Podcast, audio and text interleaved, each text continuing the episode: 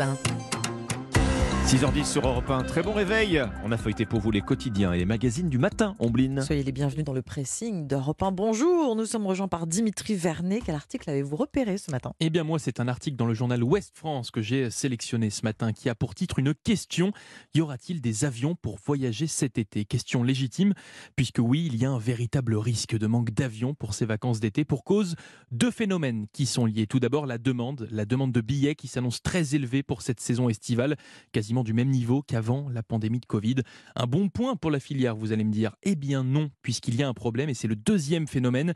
Depuis la crise du Covid, les compagnies aériennes sont confrontées à des pénuries de personnel, dont de pilotes, et un secteur où le recrutement est très très compliqué hein, en raison des conditions de travail difficiles et peu attractives pour les stewards notamment. Et pour les pilotes, c'est encore plus compliqué, vous vous en doutez bien, on ne devient pas pilote du jour au lendemain. Bref, les compagnies aériennes n'arrivent pas à recruter et pourtant, la demande de billets augmente, eh bien oui, ça coince. Résultat. Les prix aussi. Eh bien oui, ça coince au niveau du prix, mais aussi au, niveau du nombre de vols, parce qu'il y en a beaucoup qui vont être supprimés. La Lufthansa, la compagnie nationale allemande, prévoirait de supprimer environ 34 000 vols cet été, et American Airlines, 50 000. Bon. Je vous rassure tout de même, au niveau national, Air France prévoit un programme de vol au niveau de 2019 et ça c'est plutôt un bon point. C'est une bonne nouvelle. Y aura-t-il des avions pour voyager cet été? Oui, mais un article à retrouver dans le journal Ouest France. Y aura-t-il des avions et y aura-t-il un pilote dans l'avion, si je comprends ben, bien C'est surtout ça. L'autre question. Même pour Air France, il y a une pénurie d'environ 500 à 600 pilotes. Euh, donc, euh, bon, ils arrivent à combler, mais ça reste compliqué. Bon, les prix s'en ressentent en tout cas, hein, déjà euh, très nettement. Votre sélection ce matin, Ombline Vous connaissez sans doute ce slogan Tu ne le portes plus, vends-le slogan du site de vente en ligne de produits eh d'occasion Vinted, hein, qui euh, depuis hier, le slogan est détourné et ça devient si tu ne le portes plus, donne-le. Voilà. Ah campagne choc, oui, on vend plus. Donnez campagne choc de l'association Emmaüs, c'est-à-dire notamment sur le site du Monde euh, ce matin. Donc, euh, si vous vous connectez dès maintenant sur la plateforme, hein, vous verrez peut-être des, des vêtements d'une certaine Emma Us, mhm. Emmaüs, ah oui, d'accord. Emmaüs, qui porte une veste en jean ou un t-shirt vintage avec cette inscription en lettres colorées si tu ne le portes pas, donne-le. Évidemment, ces pièces ne sont pas à vendre, mais elles sont destinées à, je cite l'association, interpeller, sensibiliser, nous rappeler que donner à Emmaüs, c'est se donner le pouvoir d'agir pour la solidarité, pour l'environnement. Depuis quelques années, les Français ont découvert la possibilité de tirer profit des vêtements et des objets dont ils ne se servent plus, euh, dont ils n'ont plus l'utilité, sans rester debout toute la journée derrière son stand à la brocante. Parce qu'avant, c'est comme ça qu'on vendait nos affaires. Voilà, maintenant, il y a Vinted. Et Vinted, c'est 23 millions d'adeptes dans l'Hexagone. C'est le plus gros marché hein, du site. Aujourd'hui, on donne de moins en moins.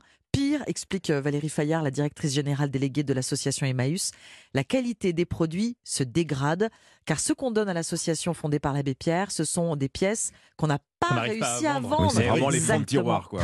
voilà, résultat, seulement 40% des 320 000 tonnes d'objets donnés chaque année sont propres à la vente contre 60% euh, auparavant. Donc il y a vraiment la mmh. moitié qui est récupérable par Emmaüs. Si un t-shirt n'a pas trouvé d'acheteur, on s'en débarrasse chez Emmaüs, nous dit Valérie Fayard. Les bénévoles de l'association doivent donc brasser et trier plus de volume pour réaliser un chiffre d'affaires semblable aux années précédentes. Si tu ne le portes pas, donne-le. C'est le slogan de Vinted détourné par Emmaüs. Et on en parle sur le monde.fr. Donner arrêtez de vendre. Bah mais le pire ennemi d'Emmaüs, c'est l'inflation. C'est-à-dire que quand on, a, on est plutôt tenté de revendre que de, que de, que de eh redonner, c'est vrai. Il faut faire un petit peu des euh, deux, on va dire. Ça. Il, faut faire, il faut faire un peu des deux. Il faut arriver à trouver un équilibre. Alexandre, c'est à vous. Bon, moi, je ne vous, je ne vous apprends rien si euh, je vous dis que le télétravail est bien plus qu'un simple effet de mode. Ça, ça ne vous aura pas échappé. Euh, la pratique est vraiment en train de, de s'enraciner, c'est vrai, dans le monde du travail. Mais on découvre ce matin dans le Figaro une tendance qui se confirme. Trois ans après l'arrivée du Covid et grâce au télétravail, justement, eh bien, les Français quittent de plus en plus les grandes villes. Les derniers chiffres de l'INSEE publiés hier le confirment. On a maintenant le recul nécessaire hein, qui nous montre que là encore, la mise au vert n'était pas qu'un simple réflexe du moment, euh, au moment du confinement, pour mmh. échapper euh, au pire. Trois ans après, non seulement la tendance des Français à quitter les grandes villes se confirme, mais elle semble s'accélérer. Et ce sont les plus petites villes qui en profitent. Grâce au télétravail, de plus en plus de Français n'hésitent plus à s'installer loin de leur bureau. Alors l'INSEE a regardé en particulier les 10% des Français qui sont les plus éloignés justement de leur lieu de travail.